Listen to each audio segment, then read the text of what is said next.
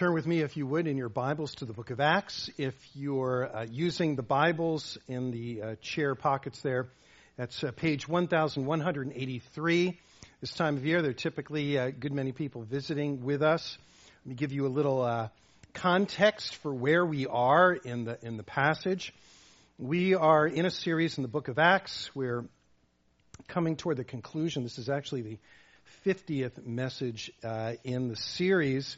Acts 21 is where we are, starting at the 17th verse. And uh, when we last left the Apostle Paul, the message that he kept receiving from his friends was don't go to Jerusalem. Don't go to Jerusalem. Some bad stuff's going to happen to you there. They, they seem to know it. Paul seemed to know it as well.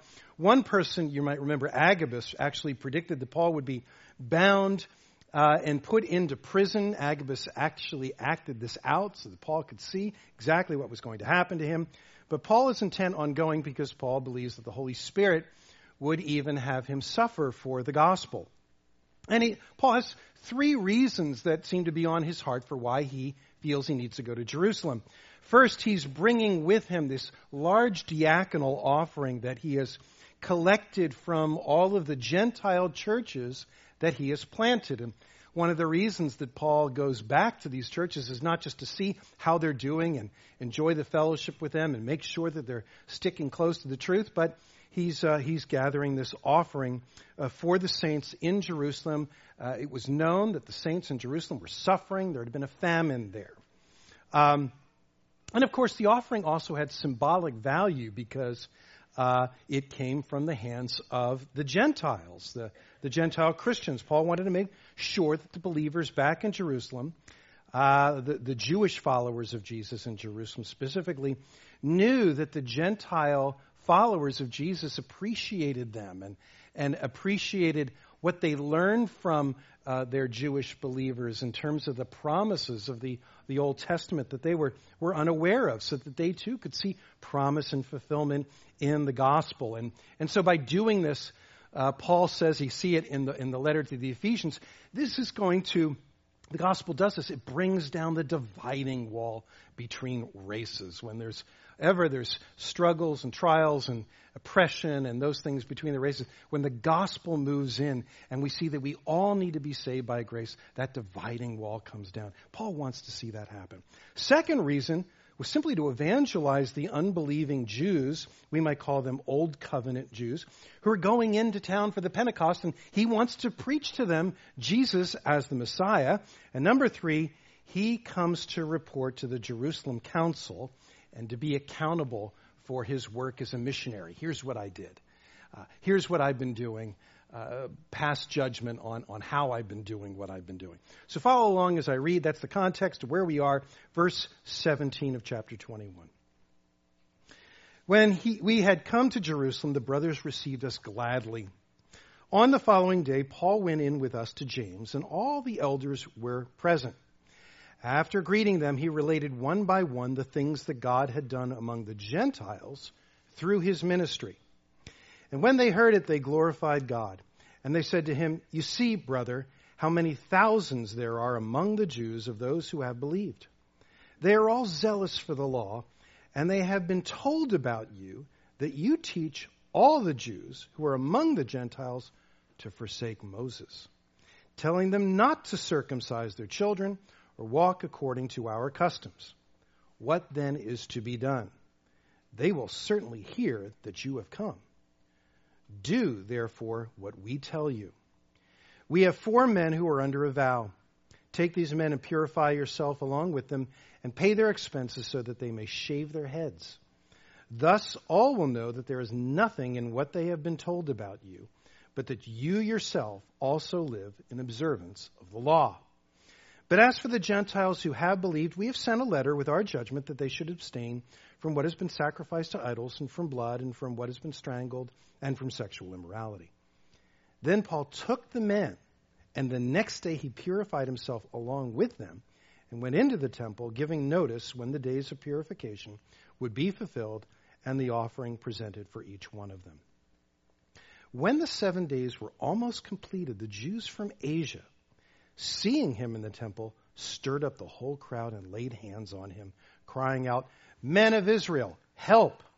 This is the man who is teaching everyone everywhere against the people and the law and this place. Moreover, he even brought Greeks into the temple and has defiled this holy place. For they had previously seen Trophimus the Ephesian with him in the city, and they supposed that Paul had brought him into the temple.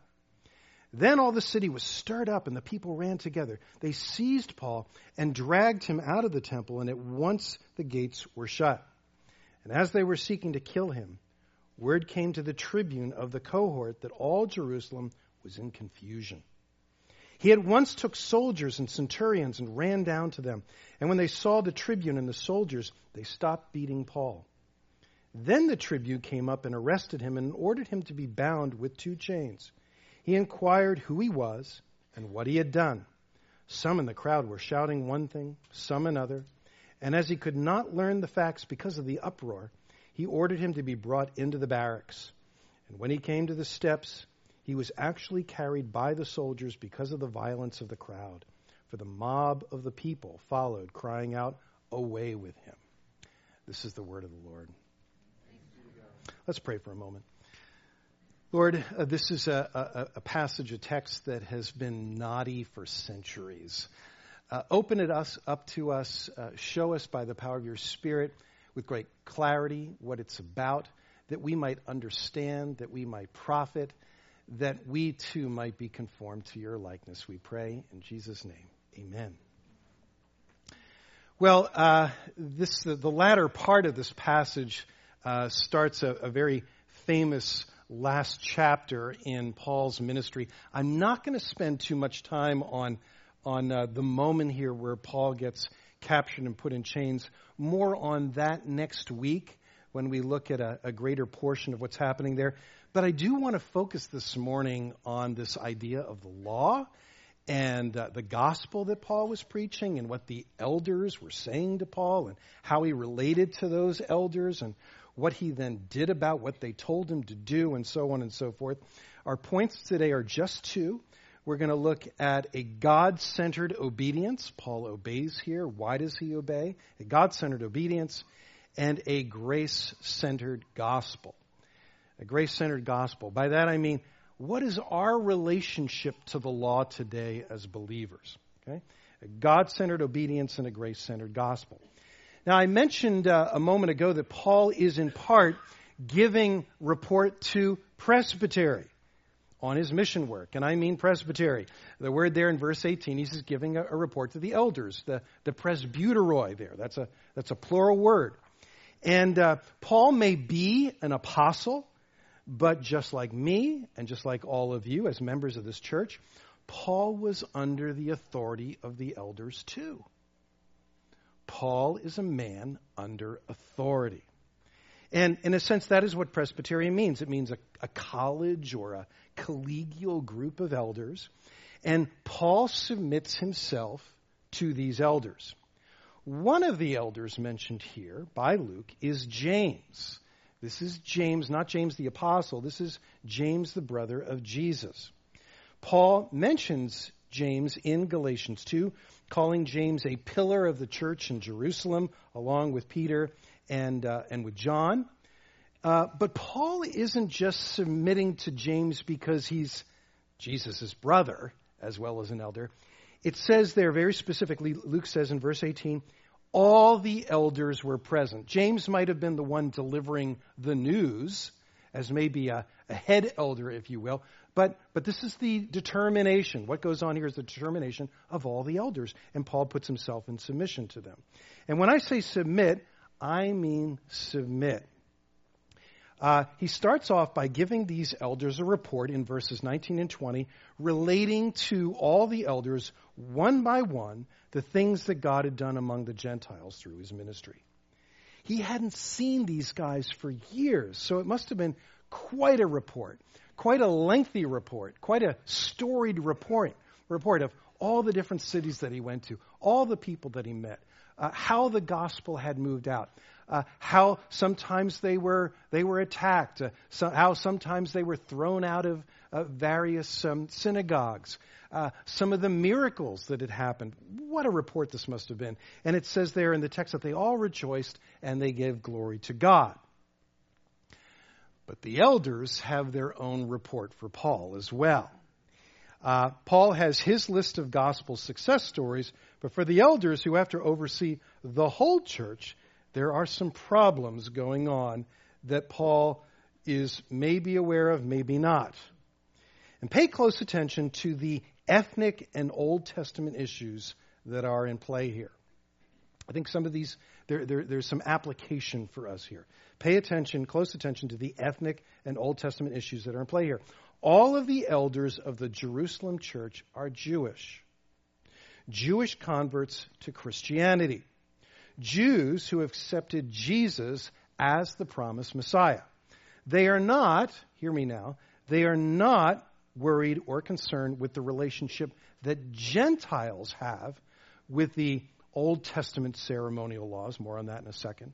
Not, we're not talking about the Ten Commandments here, but the things like circumcision and eating kosher, those sorts of things.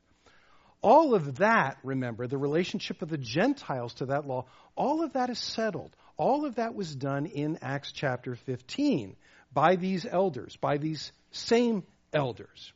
In fact, in verse 25, James reminds Paul that, that that was all dealt with by a letter that has already been sent out to all the churches. Now, the issue here is the relationship between the Jewish Christians to that same Old Testament ceremonial law. Now, you know that there are divisions in the churches today between uh, the Eastern Church, Eastern Orthodox Church, and the Catholic Church, and there are Protestant Church as well. One of the things that unites the church for centuries, Eastern Church, Roman Catholic Church, Protestant Church, is a division between uh, sections of the law the moral law, the civil law, and the ceremonial law. Now, I don't have a lot of time to get into this, but real quickly, by the moral law, we mean the Ten Commandments. And when we talk about the moral law, that does not go away. How we maybe see the moral law, its usefulness to believers, changes a bit, but it's still in play. We still cannot steal. We still cannot covet. We still cannot uh, desire our neighbor's wife, and all those sorts of things. We still have to keep God first, you see. But there's the civil law, and the uh, while that uh, kind of gets worked out a little bit differently because we're uh, uh, not a theocratic nation here where, where God rules over everybody the same way equally. There, uh, we, we, live in a, a, a, secular society, a civil society. Uh, how that law gets worked out may change, but, but much of the civil law is still the bedrock for the laws that we have. And so we have to wisely think through the civil law. But the ceremonial law, it's always been agreed to by Christians, goes away. Because the ceremonial law was like a signpost. It would be like it would be like me saying, let's gather at Hope Presbyterian Church for worship, and we all stood around the sign out front, and we never came in the building. Uh, the, the idea was the ceremonial law was a signpost that pointed to Jesus, and that once the reality is here, Jesus Christ has come and he's risen from the dead and our sins are forgiven and we're united to Christ by faith. We don't need the signs anymore, such that the ceremonial law doesn't have to be observed anymore. The book of Hebrews says, don't hang out in the shadows anymore when the reality is here, you see. So the, the, the Christian church has always agreed on, on that. Well, here, James lays out in verses 20 and 25 uh, some, some of the thinking that's going on, some of the confusion, too, that's going on about this in the early church. He says, You see, Brother Paul, how many thousands there are among the Jews of those who have believed. They are all zealous for the law, and they've been told about you that you teach all the Jews who are among the Gentiles to forsake Moses, telling them not to circumcise their children or walk according to our customs. So, not, not the Ten Commandments as custom, that's the law, but the ceremonial things. See? In other words, these Jewish Christians, these Jews, have accepted Jesus as the promised Messiah, although some have not. Uh, but they're offended by what they hear Paul doing. They think that Paul is preaching the Jews should abandon their Jewish way of life. Now, Paul must have been so disappointed in this. This must have just cut him to the heart. He must have been so discouraged. Paul has been planning to come to Jerusalem for almost two years at this point. And wherever he'd gone through Asia and Europe, he's collected this large offering from the Gentiles because he has his brother and sister Jews. Remember, Paul is a Jew by birth as well. He's a, you know, he, he gives his credentials. We'll talk about that in a couple of minutes. A Pharisee of the Pharisees. Paul had his Jewish brothers and sisters on his heart when he's collecting this offering because he wants this unity between Jew and Gentile. And this presbytery would probably, probably would have been dramatic if you imagine this. Because here's Paul again, hasn't seen these brothers uh, for two years, and he, he must have come in with these heavy bags. You know, they, they, they, they, they don't have checks in those days, they don't have debit cards or credit cards or, or cash, uh, paper money. They have these bags, these bags of gold coins and silver coins, and he brings all this in. But not only does it seem like James and the elders are disinterested in the offering, James doesn't even mention it here. But there's no talk of Paul's theology being defended by his brother elders in the church at Jerusalem. After all, Paul had sought approval for his teaching from these very same elders. Everything that he's taught, he ran by these guys, and they're not defending him. He was a man under authority. They knew Paul. They knew his teaching. And they loved Paul. And love hopes all things. And love believes all things. And they could have responded to these charges. They could have said, you know what? We trust Paul. We know exactly what he's teaching. We are going to protect his reputation until you can produce evidence that Paul is actually teaching against the law. Um, we're, we're, we're with him. Uh, we forget, by the way, that Paul has written already, circulated already the letter to the Galatians and the letter to the Romans. Those letters are already out there by the time this Presbyterian meeting starts. So his teaching is, is, on the record, and these, these elders, they could have said to people, hey, this is the Paul. This is the Paul who, before a second missionary journey, had Timothy circumcised, even though Timothy's half Jewish, for the very purposes of not wanting to create a stumbling block and to, to honor those who honor the law still, the ceremonial law. And that it's never been Paul's practice to in any way unnecessarily offend any Jews by having them violate their conscience. We just heard uh, Vincent read from uh, 1 Corinthians 9. To the Jews, Paul said, I became a Jew. So I, I did the ceremonial laws to not create a stumbling block so that I could tell them about Jesus as Messiah. Or they could have walked the accusers through Paul's actual theology. They, they, they, they could have shown that Paul never said or never taught that Jews should dismiss or not obey the Ten Commandments. Or they could have just said, look, here's the scroll. Read Galatians. Read Romans. But instead, this presbytery is pretty tough given that Paul, while he is under authority, is an apostle. But here's what they say to him, verse 23 Do therefore what we tell you. Do therefore what we tell you to do. Now, what you need to know, we can't help but get ahead of ourselves here. What you need to know is that by obeying these orders that Paul is about to obey, Paul is placed in harm's way when he goes to the temple and is fingered there as this troublemaker. It's, he's falsely accused, Trophimus.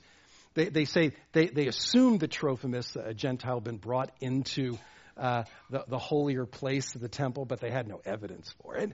But they, they, they assumed that he had done that, so they, they, they put him in chains, even though Paul, Paul hadn't done that. This starts the rest of Paul's life, which for the rest of it, he's going to be in custody. He's going to be under Roman house arrest because of obeying his brother elders at this presbytery meeting. And uh, they, they think, of course, the elders think that this public act, and I don't have time to get into the origins of the Nazarite vow in Judaism, but this public act of taking, again, the Nazarite vow, uh, which, by the way, Paul had already done. If you go back to Acts chapter 15, verse 18, Paul's done this already. He's already showed his willingness to do these sorts of things. He'd already cut his hair and done all of that. Uh, he, they thought this would all put to rest all of this criticism, and they, they didn't think it would hurt Paul's conscience to do it.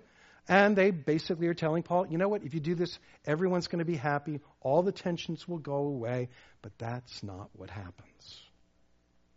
Paul's life is forever changed. And this act does not change anybody's hearts. This appeasement to the ceremonial law does not, does not change anybody. Even more than that, one of the tragic ironies I think that we're supposed to see here, but maybe from a 2,000 years distance we don't. This is, when this happens, this is AD 58. Now, if you know your New Testament history and know what happens just after the, the, the, the, the New Testament canon is closed, one of the things that, that's prophesied, Jesus prophesies it, happens in AD 70 is the whole temple is destroyed. The whole temple, all of its systems, all of its ceremonial washings and sacrifices, it all's going to go away in 12 years anyway.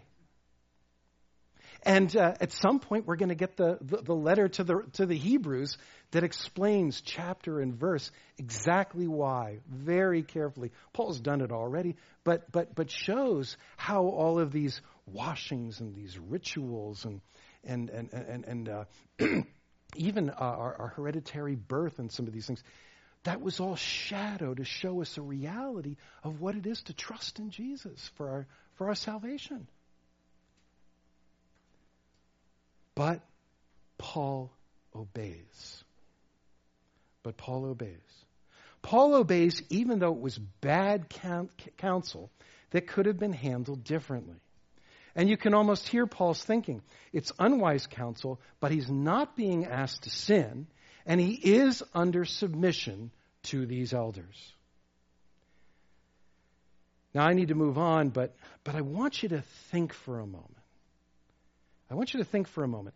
Every one of us here, whether we are talking about our relationships as husbands and wives, whether talking about employers and employees, whether we're talking about ourselves as citizens of the state, some here are in the military in this congregation. Of course, parents and children, we are all, all of us, under some kind of authority. Every one of us. You know, every time I hear someone complain about issues in the church or the family that the Bible has, some things that the Bible has to say about authority, particularly in the church and in marriage. And by the way, it's usually a critique of something the Apostle Paul says, even though Jesus lived his entire earthly life uh, under authority too, under the authority of the Father, even though he's fully equal to, to the Father. This passage, this passage, and Paul quietly submitting to authority is never mentioned. It never comes up. It's always Paul's the oppressor. Paul's come up with these rules. Paul's come up with extra biblical laws. Paul's come up with stuff that Jesus would never do. Paul, Paul, Paul, Paul, Paul. He wants everyone else to submit. What an oppressor Paul is. But he came with such joy to this presbytery meeting. And he submits to the brothers. They're my elders.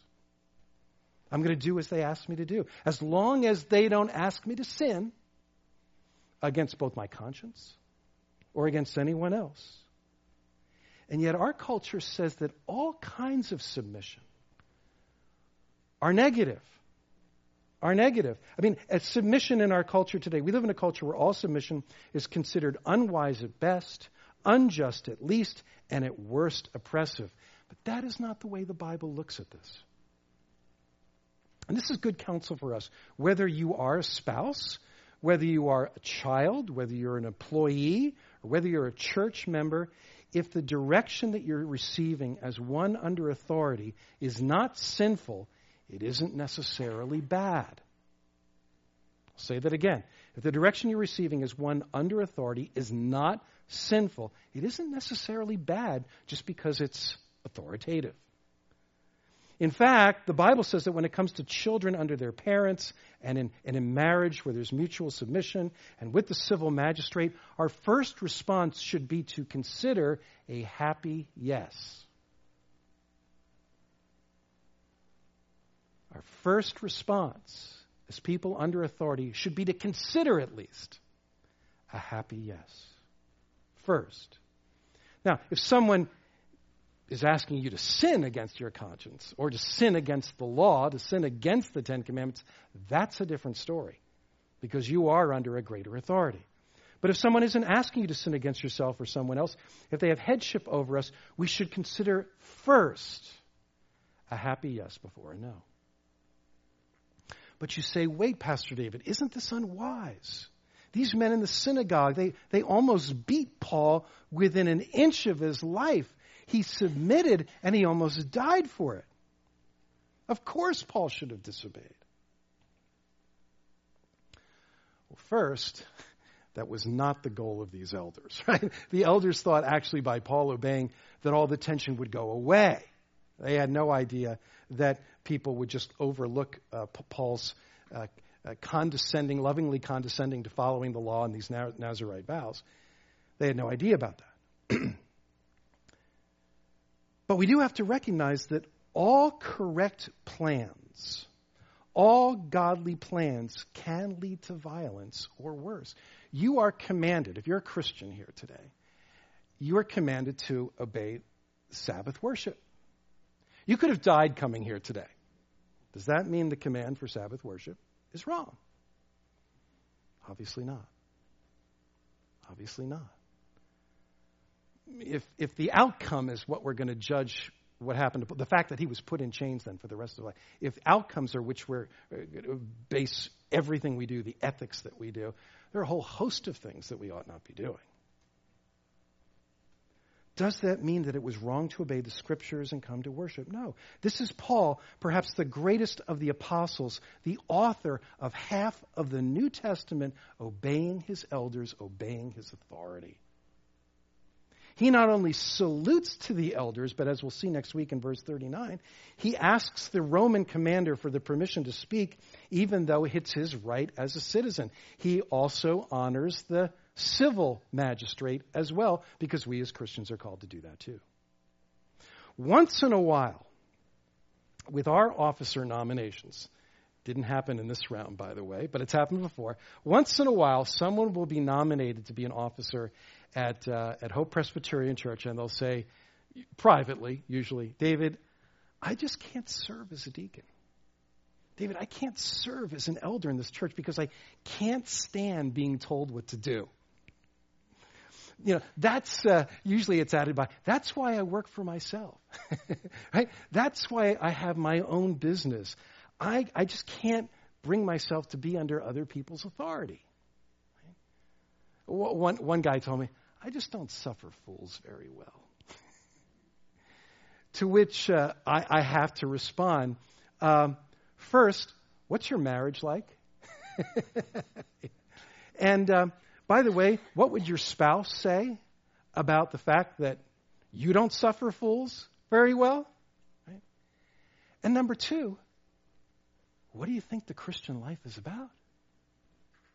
What we do every Sunday is we worship the author you see, who has authority. All of us are under authority, every single one of us. That's who we are as Christians. We are a people under God. We are a people under authority. He is the author. And yes, we've had people leave our church because we have presbyters and they don't want to be told by human authorities how to live in any aspect of their life. That's okay. But Paul models submission to authority, whether in the church or in the civil sphere, because that's part of the calling to be a Christian. We are all under authority, and we should always consider first a happy yes. Point two a grace centered gospel. A grace centered gospel. Uh, there is no doubt that Paul believes that the, the taking and the paying for this Nazarite vow by these other men is a way of being all things to all people. To the Jews, I behave as a Jew. It's unnecessary, But if by doing it, it pushes aside any offense that, any unnecessary offense that's caused uh, by his behavior so that people might hear the gospel, hear about Jesus, Paul's willing to do it. But here is the thing for us it is crucial for you as a follower of Jesus to know how Christians are to relate to the Old Testament law. I know a lot of Christians out there who will do almost anything to avoid this question because it seems like you've got to read your entire Old Testament front to back to understand all the stuff about the law in there. And it's uh, it, it, the, the Old Testament isn't written such a way where there's a nice little clean chapter on here is what the civil law means. Right? Here is what the ceremonial laws are and the list. And here uh, is the, you know the, the, the Ten Commandments and how they're different. A lot of this you have to you have to read carefully. But we as Christians have to, to, to know what this is this is all about. Um, we seem to know that the Ten Commandments still apply, but then our sarcastic brother-in-law insists on, uh, uh, you know, after the Thanksgiving meal, we've been digesting our food a little bit. That let's all go out back and uh, and and play touch football. But you, the Christian over here at Thanksgiving meal, you can't play because Leviticus 11 says that you Christians, you're not allowed to touch the carcass of a dead animal. So you can't play football. You go clean up. we pagans are going to go play football. See? And suddenly you start to scratch your head and say, well, that is in the Old Testament, and I don't have an answer for why I do like to play football. I watch football, and I do touch a dead carcass on occasion. You know, why is it? And our heads explode, and we come to church on Sunday, and we just kind of forget about it. But wh- wh- why? And this then causes confusion because then, you know, th- th- this gets into issues of why, you know, the head coverings and why homosexuality and um, uh, wh- what does this mean about slavery and, and all these things. And, and so many Christians don't understand these, these issues or how to read the Bible. Again, we do seem to be aware that the Old Testament has like comprehensive com- commandments to keep somebody pure and to keep somebody holy. And, and we do have a sense that we are to be separate from the world in, in particular ways. Well, this is confusing. You know, break some of these ceremonial laws in the Old Testament, and by the way, you don't get a slap on the wrist. You die. It's death. And yet, we, the elders here at Hope Presbyterian Church do not kill you if you don't get circumcised. But why? Why? Just 20 minutes ago in our worship, we essentially confessed to being serial covenant breakers. Never feels good to do that, right? We're serial covenant breakers. We, so, so how can we think that we might ever come close to a God who has revealed what it means to be absolutely holy, and yet we have comprehensively violated his commands on a weekly basis such that we confess it? How do we do that? Whether you are a longtime Christian or you're here today checking out Christianity for the first time, you should know that first, there has historically been a ton of confusion over this, uh, these questions. So feel like you're in good company. Remember, there's confusion right here in Acts chapter 21 about all of this. You're in very good company. You're right there with James and John and Peter and Paul. They're working this out. And second, that almost all this confusion revolves around what the Apostle Paul thought and has written about the law. And there have been many who have thought and still think that Paul was completely against the law. Uh, the big fancy word for this is antinomianism, right? That after conversion, this is the, the way this, this thinking goes, that after conversion, you no longer need the law in any way.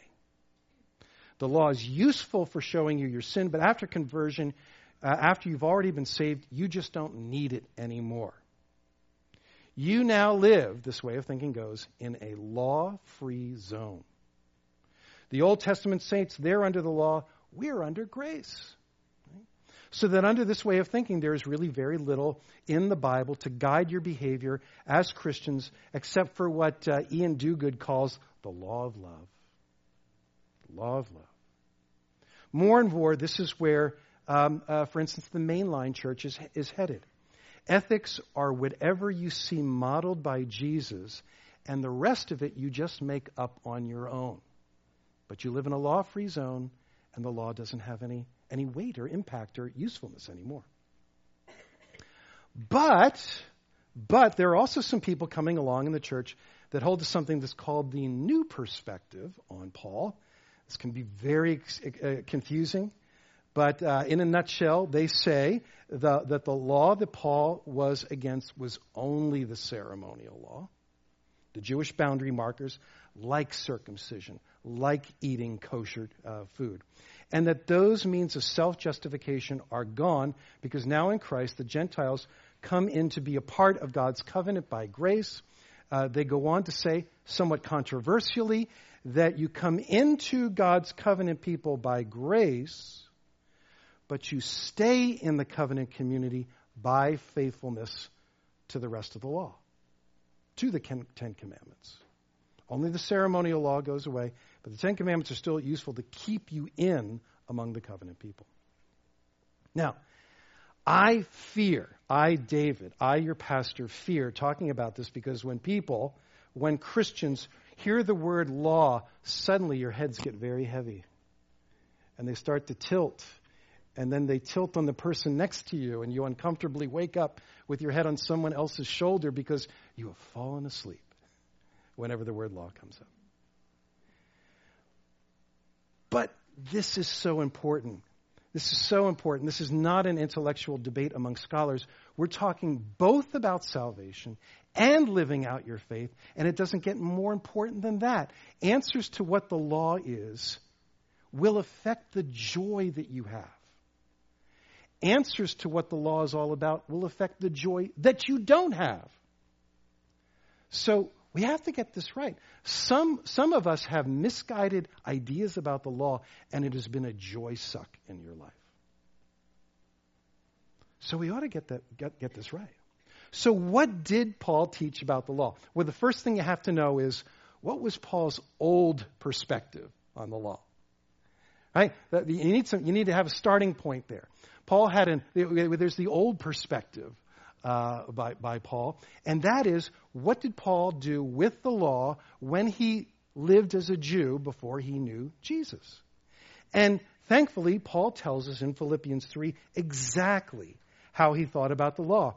He, uh, he uses a fr- phrase, he calls it confidence in the flesh.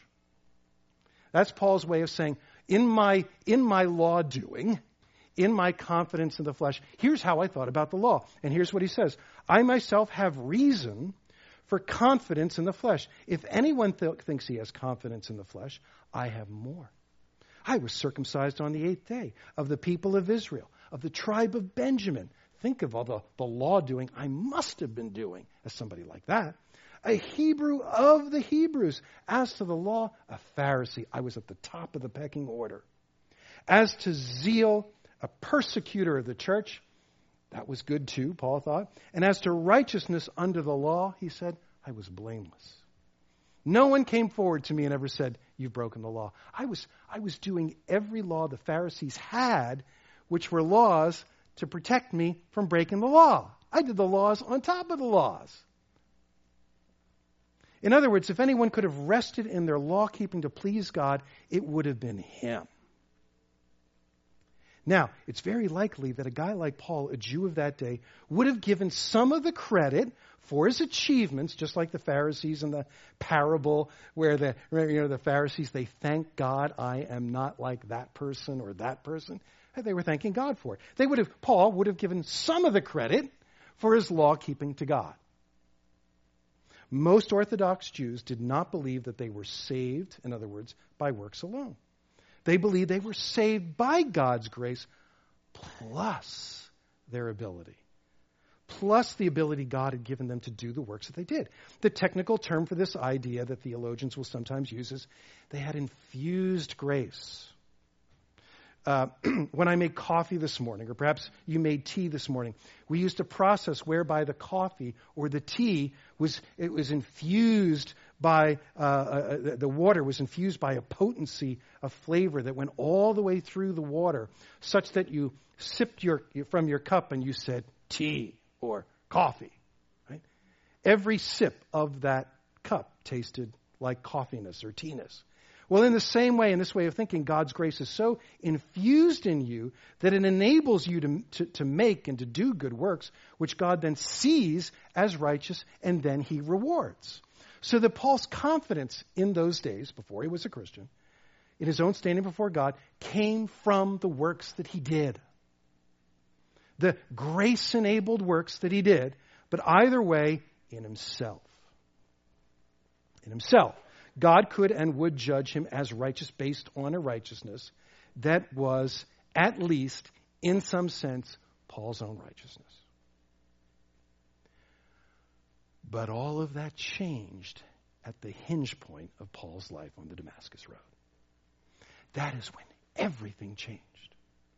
When Paul met Jesus, both Paul's theology and his sense of righteousness, when he met the Holy One, the second person of the Trinity, changed instantly. In that moment, Paul says, he came to see his former source of hope, his source of assurance, his so- source of peace, his source of acceptance before God as rubbish. Or as the old King James Version used to say it so pungently, as dung. As dung. What he used to think of as his trust and his assurance, he now regarded as worse than useless. In fact, he goes further. He says that what used to make him nice and acceptable to others and to God was now an obstacle to his salvation rather than a source of it. And what makes the new perspective on Paul uh, the wrong perspective is that what Paul calls rubbish could hardly be limited to the things like uh, the markers, like circumcision, or his Jewish heredity, or to his keeping kosher, because any observant Jew would have been doing those things. Everybody was doing those things. No more than that, Paul came to see that it wasn't just his sin against the law and its commands that were keeping him from God, but his righteous good deeds were keeping him from God. Because Paul thought, I'm really doing this, I got it going on. I am a Pharisee of the Pharisees. He did not know God. He was dead in his sin. He had broken the first, he, he'd broken the, the, the, the first commandment essentially against pride. He he was his own God. He had other gods. He was God. He was doing it. He was doing it as well as God. Yes, it was God enabled. I put a little hope in God, but I'm really doing it. Such that he couldn't see the Lord of glory. He thought he was meriting part, his part in salvation. What Jesus showed his, was that, that his hope could not come from himself or his law keeping, that it was like the temple of old, that a perfect offering, an offering that had nothing to do with him, was actually needed. We call this uh, in, in Christianity an alien righteousness not like eh, alien, but but but a, but a righteousness that, that Paul needed outside of himself. That that the that, that that the sign actually prefigured a reality that he needed, and he now saw on the Damascus road. He needed a perfect Lamb of God who was spotless, without stain, without blemish of any kind, to to completely cover over both his sin and his prideful, righteous good deeds that he was doing to merit his salvation. And when he saw Jesus, he, he saw, even, even in his righteous good deeds, that they were like, like, like dirty rags. As Paul would say in his own words, specifically not having a righteousness of my own that comes from the law, but that which comes through faith in Christ, the righteousness from God that depends on faith as a free gift. Philippians 3 9. Friends, this righteousness, a righteousness precisely because it was not his own but God's, is what gave Paul then a confidence to come before the Lord, right to his throne of grace, with freedom and with confidence. No more did Paul's hope rest on an infused righteousness, hoping that it would counter all of the anger in his life counter all of the pride in his life, counter all of the sarcasm, counter all of the covetousness, all of the lust, all of the broken promises in his life. It was a free gift that covered all of it. No room for boasting. Do you see why this is so important? This isn't, we're not reading today, as we look at this passage, we're not just kind of examining like a, like a little study today. What happened in the church 2,000 years ago, as if it only matters to them. We're not studying something that was of interest in the Reformation, though it was. This is an issue for us now. What are you trusting in? Are you trusting in the fact that you believe you're a good person who, relatively speaking, relative always to Hitler and Stalin and all the really bad guys that you can think of, I'm pretty good. Well, Paul was better than all of that. And when he met Jesus, even the stuff that he was trusting in as good looked like dung. Because even that he was doing to merit God's favor. And God said to, Jesus said to Paul, What you need is all of me. When are you going to not just lay down your, your filthy, sinful deeds? When are you going to lay down all the trophies you're trusting in? And put your faith in me.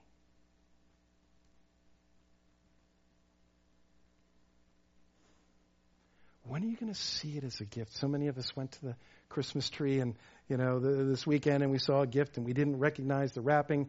You know, a lot of us had examined it already in the weeks beforehand. We'd snuck under the tree and started to shake things and maybe some of us peeked under some little loose tape. It was loose. You know, what, what are you going to do? You know? And then you came across a present. You didn't even see it before. You hadn't checked it out before. You, said, who's this from?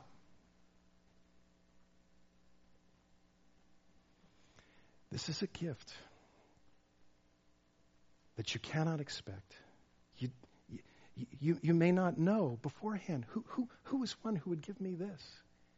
That then overwhelms your sense of yourself so much that it replaces the old, modeled, fakey person that you think you are. So many of us are walking around as, as, as pretenders, trying to look nice. And says, Let me reveal to you exactly how sick you are and replace you with the best version of yourself that only I can give you. That's what this gift does. The law is still needed, the moral law, to show you how sick you are. But then let him show you how he fulfilled the law for you. It's all of grace. Let's pray. Lord God, we thank you for a, a gospel that is by grace alone, through faith alone in Christ Jesus alone, to the glory of God alone. Lord, when we're down and when we do break the law afresh, and we will, we will see it. Um, show us once again how holy you are. And yes, that we are the sinners that we maybe maybe we're even worse than we think we are. But the one who shows us that we're far worse than we ever could have thought we were also shows us that you are far more loving and loving of us than we could possibly have imagined in Jesus Christ. In his name we pray. Amen.